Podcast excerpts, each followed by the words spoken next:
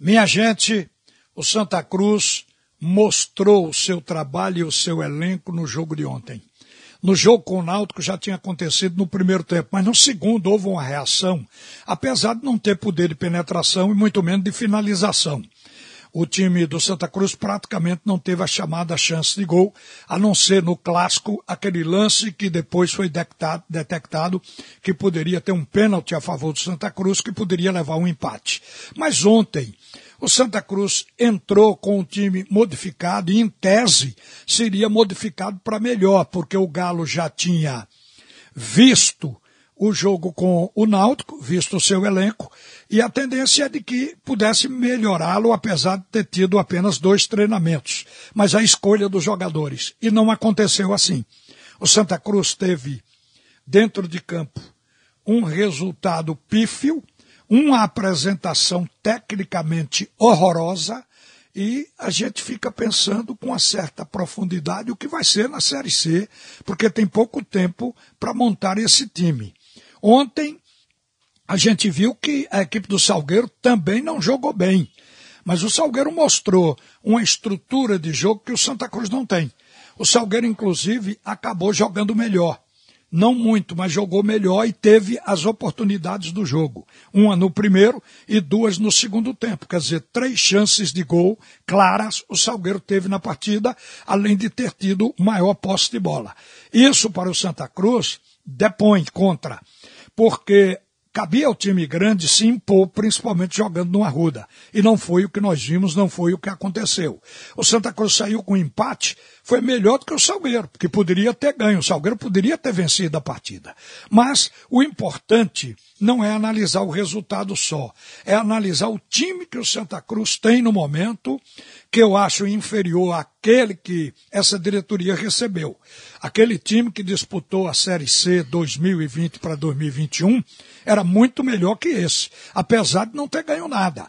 Foi um time que deixou escapar o título do campeonato estadual nas mãos, estava invicto no campeonato, eu apenas rememoro isso, e ali foi uma fraqueza, deixou escapar no campeonato da Série C, campeonato brasileiro, fez uma primeira fase voando na frente de todo mundo e veio a fracassar exatamente na hora do, da decisão, da hora de se disputar de fato a vaga para subir a Série B. O Santa Cruz bateu na trave.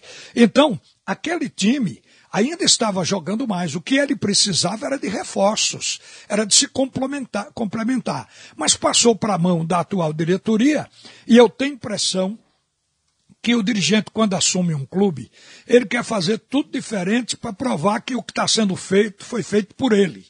E esqueceu de dar continuidade de ficar com aqueles jogadores que a nível de Série C poderiam corresponder, até porque não estavam jogando mal, estavam precisando melhorar, reforçar, contratar centroavante, coisas assim.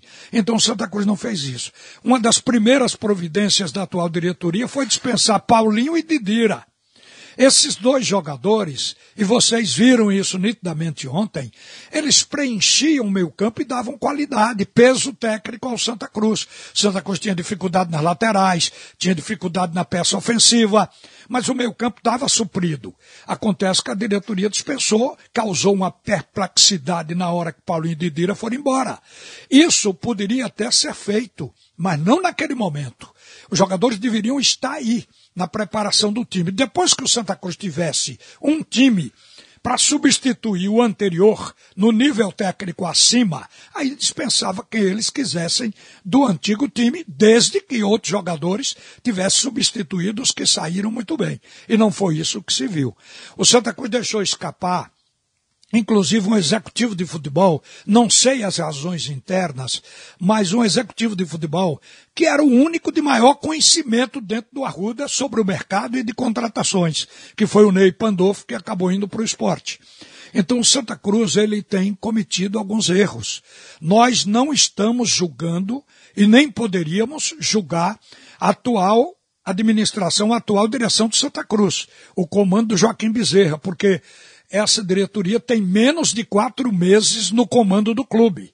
Então é prematuro fazer um julgamento assim. Mas eu estou aqui alinhando, enumerando os tropeços da diretoria e talvez o pouco conhecimento de futebol demonstrado nesse início.